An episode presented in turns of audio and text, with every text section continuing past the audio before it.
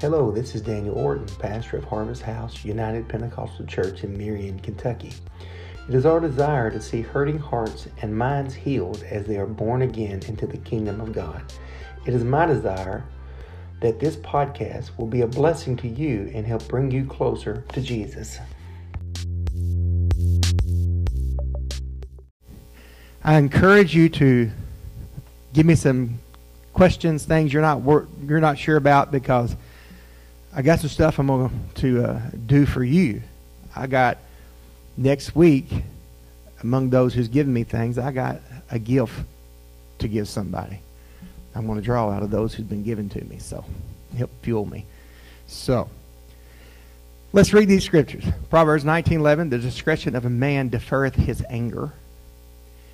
It is his glory to pass over a transgression.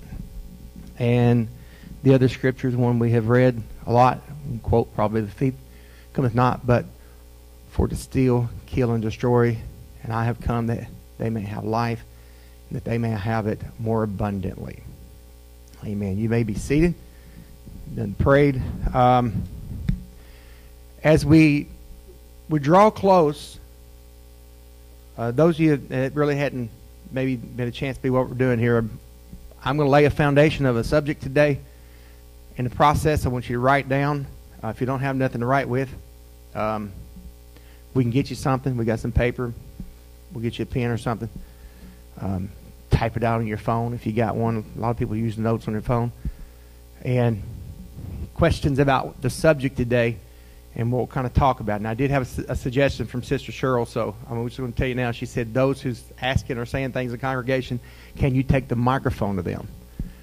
So the reason being, those who may be listening on podcasts uh, can hear the question or whatever the comment is said. So when we get to that point, I'm going to come to you with a mic. If you don't write up in your face, let's get it close enough where it can be recorded. So, but as we draw near to the coming Jesus, I think it's our desire of us here that we do want to live life more abundantly.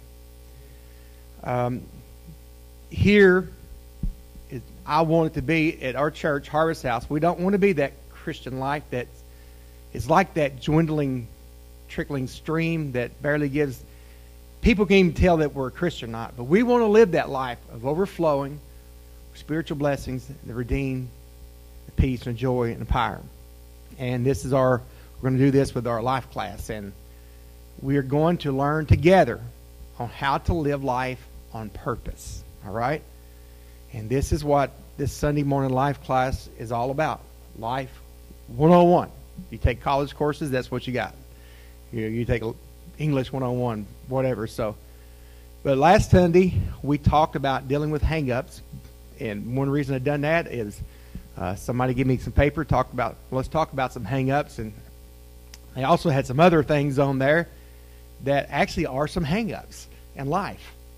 And Brother David come to me afterwards and said, he said, man, that was just the perfect place to start. And really it is. So see how this is already working together, fueling together with each other here. So, uh, but this week we're going to talk about a huge hang-up for so many born-again children of God.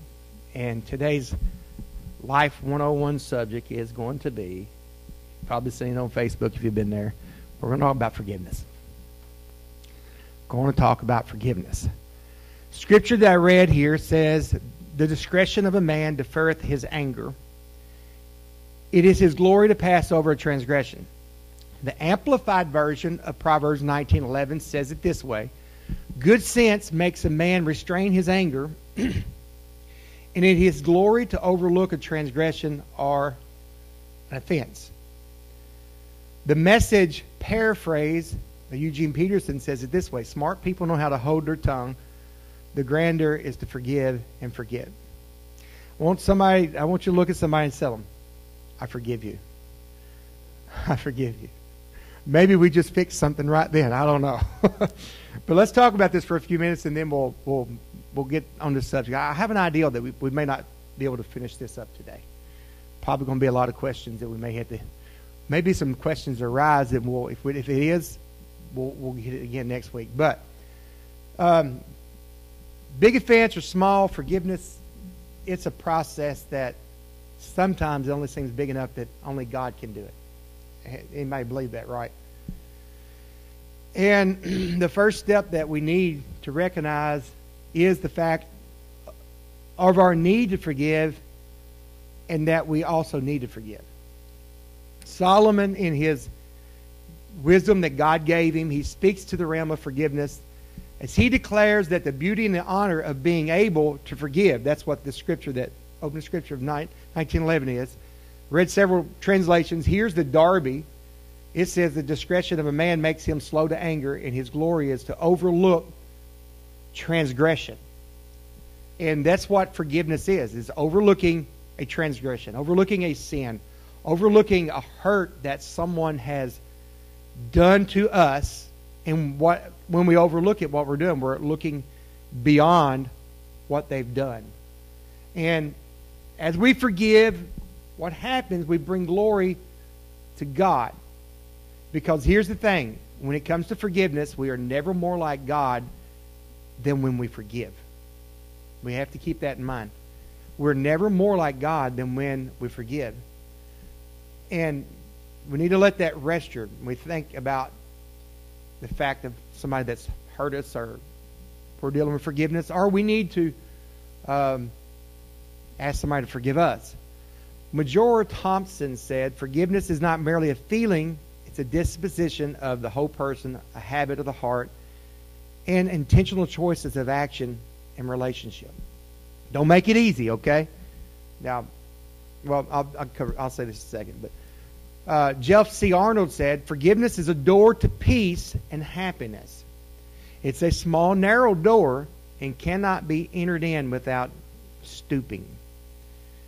Life, and living life, a more abundant life in Jesus, comes because Jesus went to Calvary and died for our sins. He paid the debt so we could be free.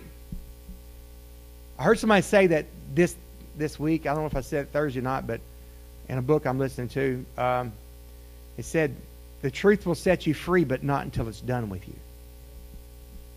And that's kind of how forgiveness is. It will set you free, but not until it's accomplished what it needs. But that's, that's forgiveness, is Jesus going to cross. And there are people all over this world, our churches, and I dare say in this church, who has not forgiven someone. And so it causes us to live life in a place of shame and grudge, guilt. Guilt is one of the most devastating of all human emotions, and it, it comes so strongly with unforgiveness or been needing to forgive. It causes uh, destruction in our relationships with others, and our relationship, more importantly, with God. And sometimes because of unrealistic expectations for ourselves or others, we suffer what's called false guilt. But most of the time, people feel guilty because, you know, sometimes we're guilty. And sometimes it's because somebody else is making us feel guilty. Um, this is not going to be easy today, what we're going to talk about, but it is so important. But all of us have certain things in our life which we're ashamed of. Um, I would tell you that if you're dealing with any of these emotions, shame, unforgiveness, Brother, um, Brother Wright has got a conference that he goes through. It's called the Shame Conference. I actually have the syllabus right here that Brother Wright, when I was at uh, Mississippi years ago, he gave this to us uh, missionaries there. He went through a lot of this. I've taught some of this, but you can find his stuff on YouTube, a podcast where he does the whole entire Shame Conference. And if you're dealing with some of this stuff, I encourage you to go listen to that, and it will help you. But I brought this today in case we have some questions that I'm not smart enough to answer, but Uh, many years ago, there was a prominent playwright in London, England, and they sent out an, an anonymous note as a joke to twenty of London's leading citizens. And they said, "All has been found out, leave the city at once." All twenty of those citizens immediately left London because they was feeling some kind of guilt. And here's the thing, unresolved guilt affects us emotionally and spiritually. One psychiatrist, psychiatrist estimated, this is astounding, estimated that seventy percent of people in mental wards could be released today if they knew how to forg- uh, find forgiveness. That's incredible. Now, uh, some other studies, I didn't write it down, but you can do just a simple search on Google search about what forgiveness does to us, unforgiveness does to us health-wise. It's astounding. It can cause all kinds of things in us. Now, guilt, it breaks our relationships because it's a natural tendency to avoid people we've wronged or avoid people who's wronged us. Guilt produces the separation. The same thing occurs in our relationship with God. Isaiah fifty-nine and two says, "But your iniquities have separated between you and your God, and you, your sins have hid his face from you, that he will not hear." That's, that's powerful stuff there. Paul tells us that a good conscience is essential to maintaining our faith. And when we have these feelings between people and us, it causes this uh, thing inside of us to where we don't have a good conscience. First Timothy one, eighteen and nineteen says, "Cling tightly to your faith in Christ," this New Living Translation, "and always keep your conscience clear, for some people have deliberately violated their conscience as a result of their faith has been shipwrecked." With all that in mind, I have some questions that I want us to ask ourselves. Are you suffering from a guilty conscience today? Are there scenes from your past that you wish you could erase? Has unresolved guilt caused you to keep your distance from others? And most importantly, has it caused us to keep our distance from God? Now, I know this is a heavy subject, subject today.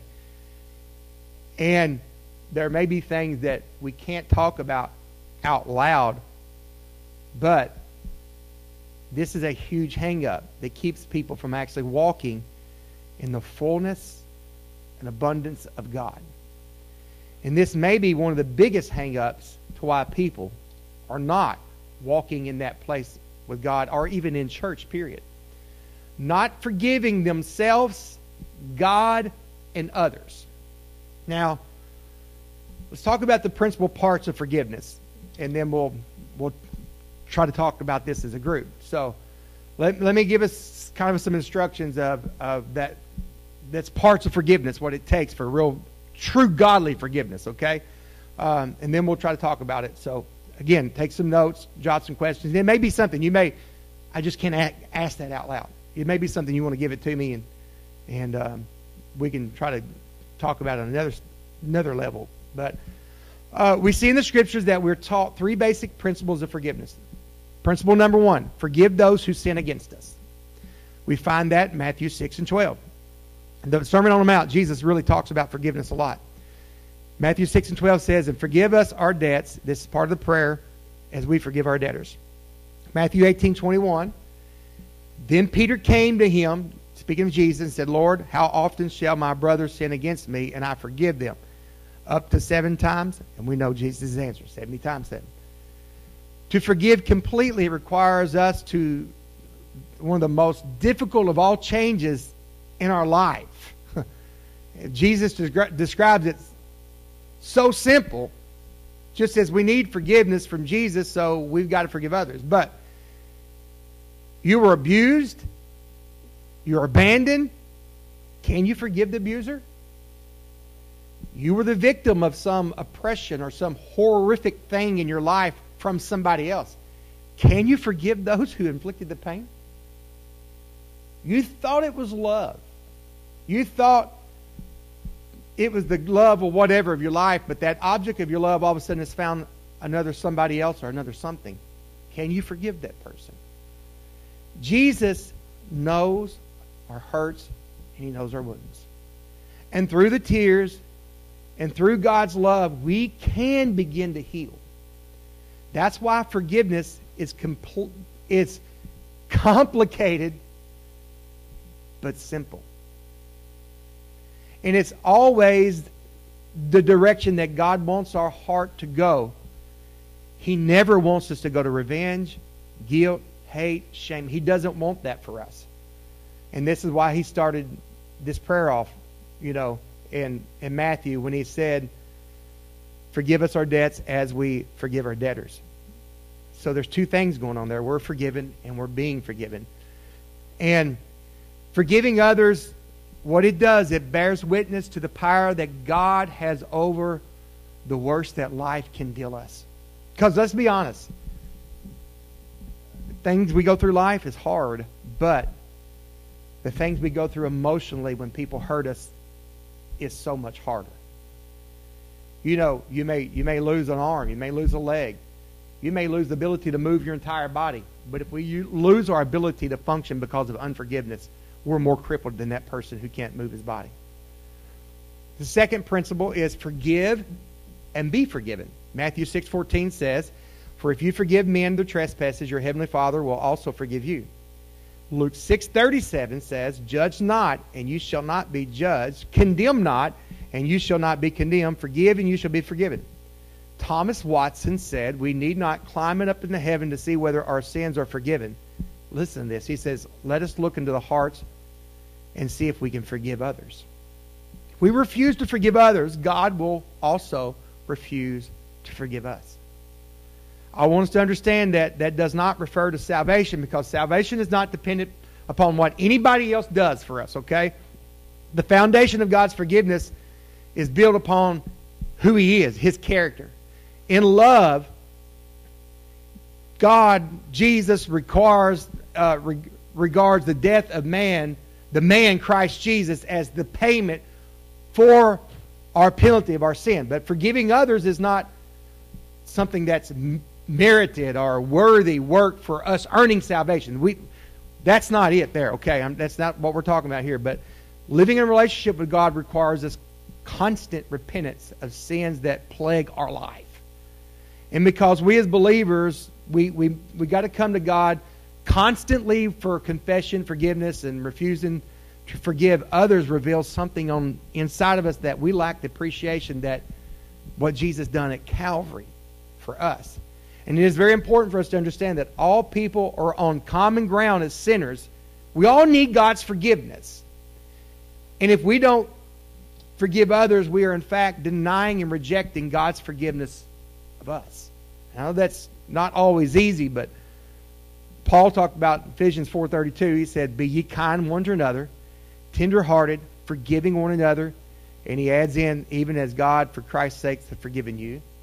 Colossians three thirteen says, "Forbearing one another," that's being putting up with each other, "forgiving one another. If any man have a quarrel against any, even as Christ forgave you, so also do ye." That brings us to the third principle, which is if you don't forgive, um, don't forgive and you won't be forgiven. Jesus said in Matthew six fifteen, you see it, continuation from six twelve down to six fifteen. If, but if you do not forgive men their trespasses, Uh, neither will your Father forgive your trespasses. Mark eleven twenty-five, New Living Translation, says this, another from another man's view this way, "But when you're praying, first forgive anyone you're holding a grudge against, so that your Father in heaven will forgive your sins too."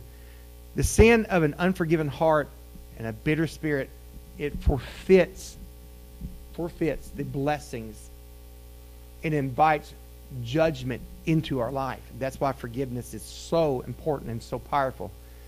In Hebrews twelve fifteen, Paul, or the writer, some, most people think it's Paul, uh, the writer of Hebrews said, "Looking diligently lest any man fail of the grace of God." What he's talking about here, falling of, failing of the grace of God, is the fact that we've been forgiven, but yet we're not willing to forgive others.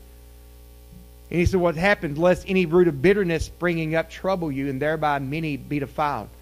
And if a person becomes bitter and angry over wrong that's done to us, prayer becomes almost impossible until we let forgiveness take care of itself. Because God wants us to deal with our horizontal relationships. That's my relationship to my fellow brother and sister. So we can clear up our vertical relationship. And that's, it goes to the greatest commandment. Love the Lord thy God with all heart, soul, mind, strength, and then love your brother as yourself. He's saying, okay, first you, we, we got to get these two together. And he lets us know in Matthew five twenty-three, "Therefore, if thou bring thy gift to the altar, and there rememberest that your brother hath an ought against thee, leave your gift before the altar and go thy way and be reconciled to your brother, and then come and offer thy gift. Why does this matter? Because all people are sinners before God. And those who have access to Him have it only because His mercy of forgiving our sins. And we as believers should not come to God asking for forgiveness, making requests, while at the same time we refuse to forgive others. And to do so would be to basically kind of almost say, I'm, I'm not appreciative for the mercy that I've received. And I know this is heavy, and I know it's not easy, but it is a hang-up. It is something that limits us from actually walking fully into what uh, God wants us in abundance of life. And, and, and to the point, it's just like God doesn't feel obligated to respond to a person with an attitude of unforgiveness to others, but God wants us who are forgiven to forgive others. Now, here does come the hard part. Forgiving others is tough work. And, and this is why we're on the subject. It's easier said than done. So much so that many people would rather do something totally, completely unpleasant in their life than to forgive somebody. I mean, I need bread and it's right there, but they're right there, so I will walk. I'll drive to another city. I mean, I would rather walk up a hill backwards, packing a fifty-pound weight, than to give, forgive somebody. I would rather shovel gravel all day. I, I, I would rather wash dishes. I'd rather clean diapers all day long than forgive that person. Now, we've all been there. Anything but forgive that rotten, no good scoundrel who's messed my life up. But we got to understand the important fact that for a person to pray while having a grudge is like a tree sprouting leaves and never bearing fruit. But true faith and trust in God can change our hearts. Real prayer can dismantle that pride and that vengeance, filling the hose in our life with love. I'm almost done with this and we can talk about it. I hope we will talk about it. Not, I do have some other things I can talk about with this, but we need that faith that seeks that peace in our life. And us as individuals in the church to have prayer, power that we need here, there's got to be a harmony in our lives that brings this forgiveness that's evident within the whole entire body. And as I said in the first life class, it will happen when we live on purpose and on purpose decide we're going to let go of the hurts. We're going to do what it takes to let go of the hurts because we're sick of living in this place. We're going to do what it takes to let go of the hurts, abandon the grudges, and we're going to forgive others. And as principled, centered people, we are called upon again and again to forgive. And the principle of forgiveness are given a priority throughout the Scriptures to be placed into practice daily in our lives. It is a process. Just as I was talking about that tree without fruit, you don't plant a tree and all of a sudden it bears fruit. It is a process. But we got to remember, we are never more like God than when we forgive. All right? Now, I heard another person say something like this. We're also never more like the devil when we're causing division. So we have to think about that. John MacArthur, a pastor, in, I think he's in California, wrote, "We are never more like Christ than when we carry the debt of debt so forgiveness can take place." Basically saying, I'll go ahead and I'll pack this debt. I'm going to forgive you. And there's times repayment is fine, but there's other times when we pay the price of restitution our, ourselves and we forgive. Because here's, here's what happens with unforgiveness. We think, if I just forgive them, they're not paying the price. Well, Jesus paid the price at Calvary for us and said, Father, forgive them, for they don't know what they're doing. The absolute total forgiveness is an act and an evidence that Jesus is the hope of glory in our life. Forgiveness is an action will make reception from others the world, people, whatever, welcome. Restoration, restitution, repayment. It takes these principles of forgiveness to work in our lives to just be, uh, or just become putting up with, tolerate the one who hurt you. No, it, and but before we open this up, I want us to be aware that there are actions for forgiveness to take place, but there are actions that take place when we fail to forgive, okay? So real quickly, let me give you these things, and and hopefully we can talk about this. Because I, I don't know it all, and what we don't know, we'll figure it out.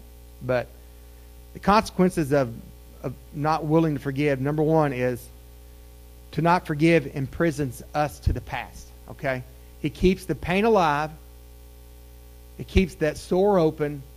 And it keeps anger stirred up in our world. The second thing is to not forgive produces bitterness. It occupies our thinking. It shapes our personality. And it defines many things in our life when we refuse.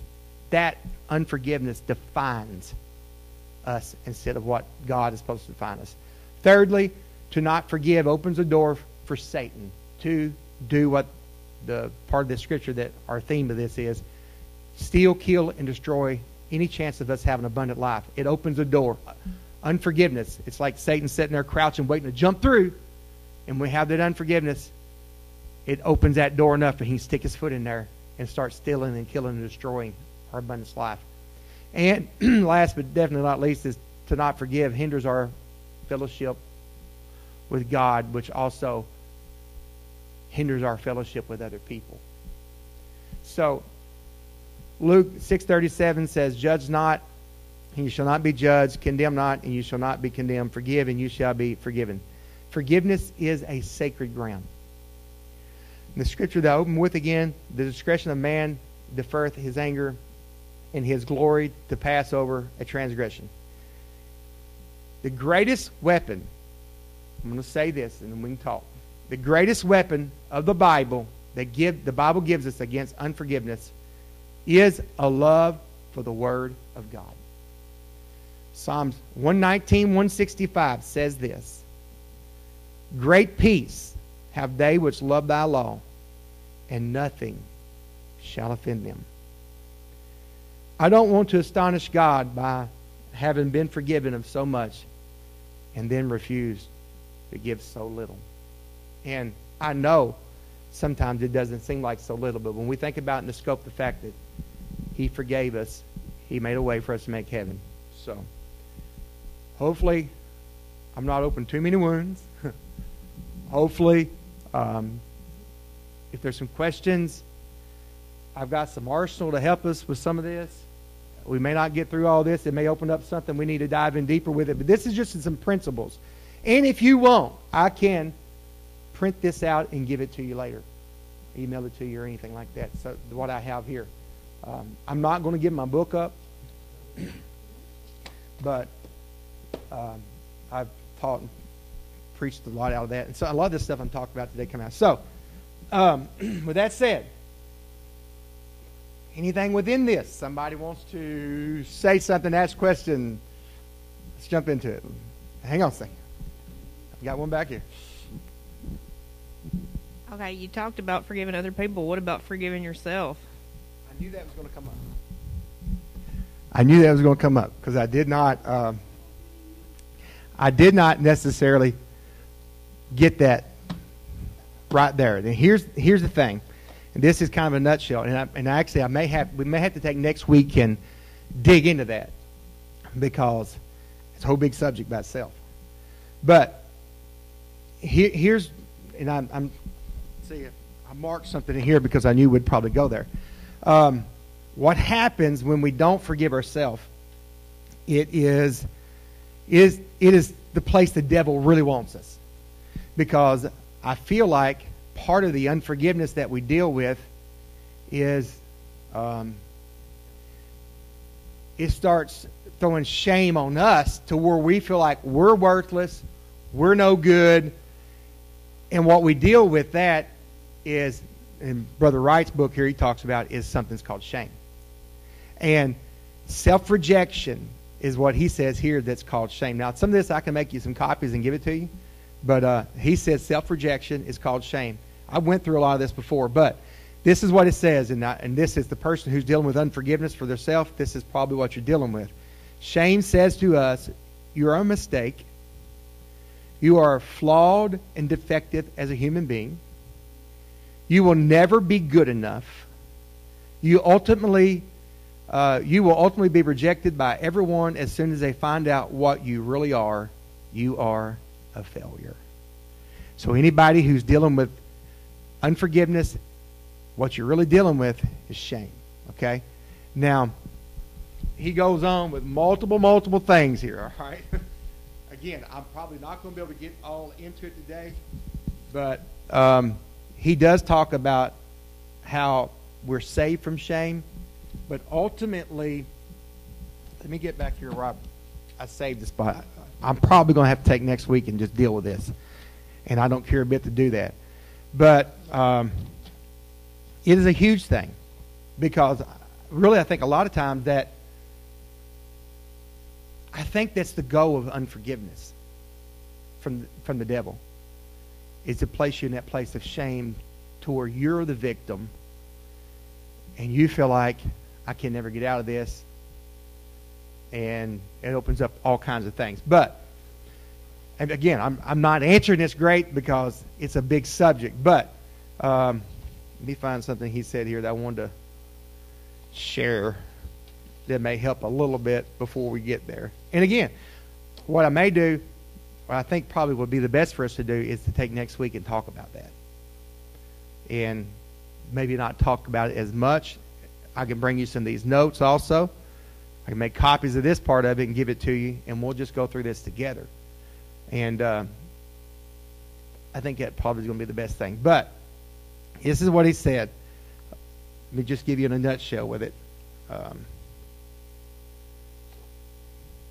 I ain't got my glasses on, so that's not helping me now. But he talks about it has to come through a restitution. Uh, he says a three-step process to the wholeness in God. And the scripture that he uses, I'll give this to you for foundation. I, I, we're gonna, I'll go over this good next week, because I think we need to do that. Uh, Romans fourteen seventeen says, "For the kingdom of God is not meat and drink, but righteousness and peace and joy in the Holy Ghost." This is what he says is the foundation for helping us get beyond that place of shame. Because I think what uh, the the root of not forgiving ourselves is shame. Because we feel so shamed with them, them things I told you. And he says this is the root of overcoming that. It's Romans fourteen seventeen. "For the kingdom of God is not meat and drink, but righteousness and peace and joy in the Holy Ghost." These three things, when we let God bring righteousness, peace, and joy through the Holy Ghost, brings us out of that place to where we can forgive ourselves. So that is kind of that in a nutshell. I will take next week and I'll jump into that if that's if that's sufficient enough, and I'll try to even get, have these notes for everybody. Uh, matter of fact, I'll try to have them for you Thursday night if you're not here. If not, I have them here when you get here. All right. Anybody else got a question beyond that part of it? Comment, question? Oh, come on. and, and, and listen, if it's something you don't want to talk openly, jot it down and just give it to me. And we'll try to comment, question. I think the biggest thing on uh, forgiving someone all lies in the intent, whether it was an accident, whether it was being ignorant, whether it was being, didn't even think about that it might hurt someone. That first part is that part is easy because that person will repent of it and ask forgiveness, but there's a unbreakable wall between it and someone who does it intentionally and repeatedly and with intent and malice. And when the true forgiveness comes through is that when you can penetrate that impenetrable wall with your forgiveness and say, that person did this to me intentionally, but I have to forgive them if I want to live past that. You know, uh, you had mentioned it before, Someone hurt you when you were a child. You're no longer a child. You may be a child of God, but you're no longer a child. It is, you know, you have to get your mind to the point, are they going to rule my life the rest of my life? Are they going to be in control of my life the rest of my life, or am I going to be in control? And that is difficult, because I've had people hurt me with intent and with malice, and they try kept on trying to do it again. Finally, I just, you know, they're no longer in my life. Now, here's the hard part with this. It is said, and if you if you really think about it, somebody really can't hurt you unless you're emotionally attached to them. And the worst thing about forgiveness, unforgiveness, is the fact that the ones we get the hurt most at is those we love and are the closest to. And that's when it's hard.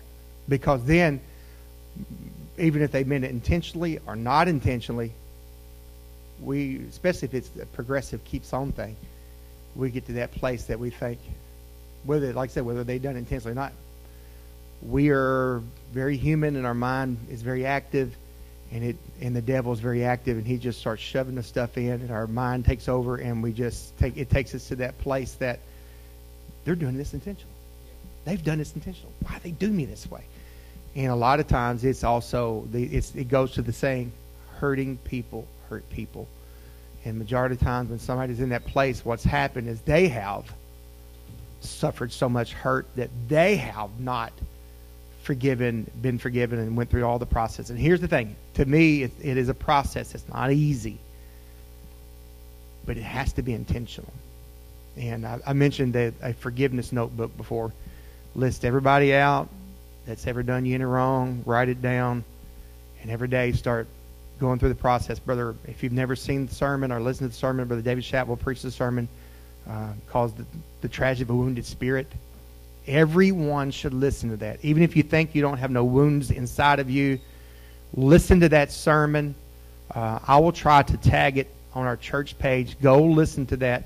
The one I'll probably actually find you, I actually was sitting there, and I, I'd heard him preach it, and I thought that day, man, I thought, I don't, I don't got none of that in my spirit, because I knew that he was going to preach that sermon, and I'm thinking, I don't got nothing in my spirit. When he got done, I remember being up front, on my face, asking God to forgive so-and-so, because I realized I'd still had something in my heart towards them.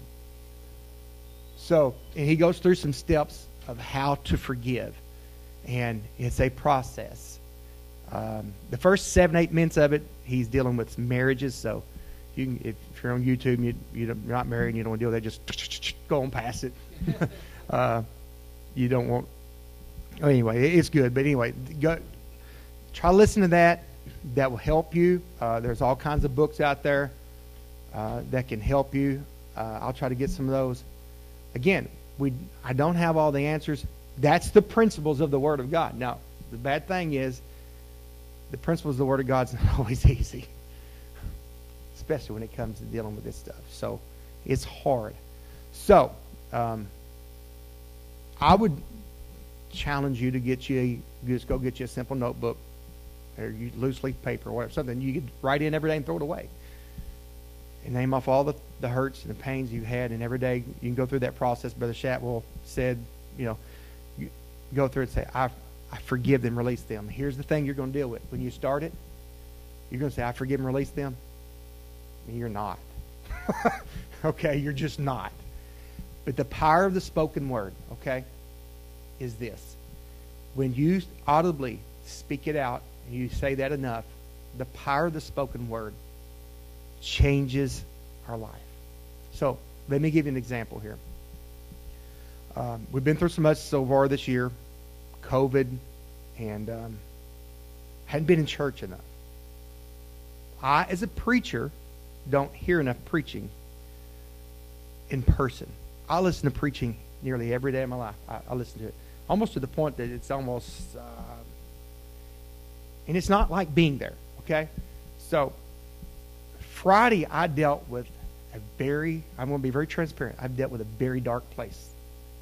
I don't, I don't get there much. Strong depression hit me for where we're at in the church with some other areas in life. I mean, strong. I hadn't felt it like that in a long time.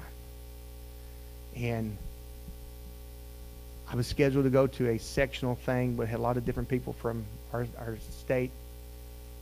And I was needing something in me. And it was causing a lot of uh, feelings inside of me that, well, this and that. And I went, was around other people that hadn't been around a while. Good to see them.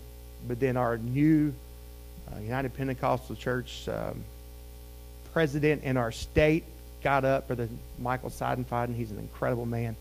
He began to preach the Word of God. So Chastity, what he said was just absolutely what I need. And almost immediately, as he began to preach the Word, and I began to connect with the Word, all that dark place and them feelings, just I, I just almost feel it just going, just leaving my body, going out of me. Because it's that last scripture, great peace have they that love thy law, and by nothing shall be offended. I was on that point, and I was being offended by anything and everything that day. Me and Sister Cheryl was having a time. It was me. It was me, okay? And um, I mean, it's one of them times we're sitting in my truck. I'm not even going to the house yet. I, I'm just being transparent. I'd, I'd come down here to, to, to, to pay something, and I was back home, and she's like, where are you? I'm sitting in the truck. She's in the truck, and it, it just wasn't good. Finally, I said, I need to go to church. I need to go there at night. But anyway, what I'm, the point I'm saying is the Word being in that. That's why online church, podcasts, sometimes just don't do it. We need to be to where we can hear the Word of God. And but that. So the point I'm saying is the power of the Word. When you begin to say that every day, you may not believe it today. You may not believe it tomorrow. But the more you speak it, I forgive and release them. Lord, help me to forgive and release them. Sooner or later, you can go, you can mark that name off. I forgive them. And sometimes it's gone for a while, and then you'll have to do it again. It's a process, okay? I don't know where I saw it or, or seen it, or it may have been on a movie or something, but uh, they've written down the name of the person on a piece of paper, what they did to them, forgave them, and then burn it up or th or cast it away into a, a, a stream or whatever. Just it, it may sound kind of sophomoric, but the truth of the matter is physically saying, you know, David did this to me. David did this to me.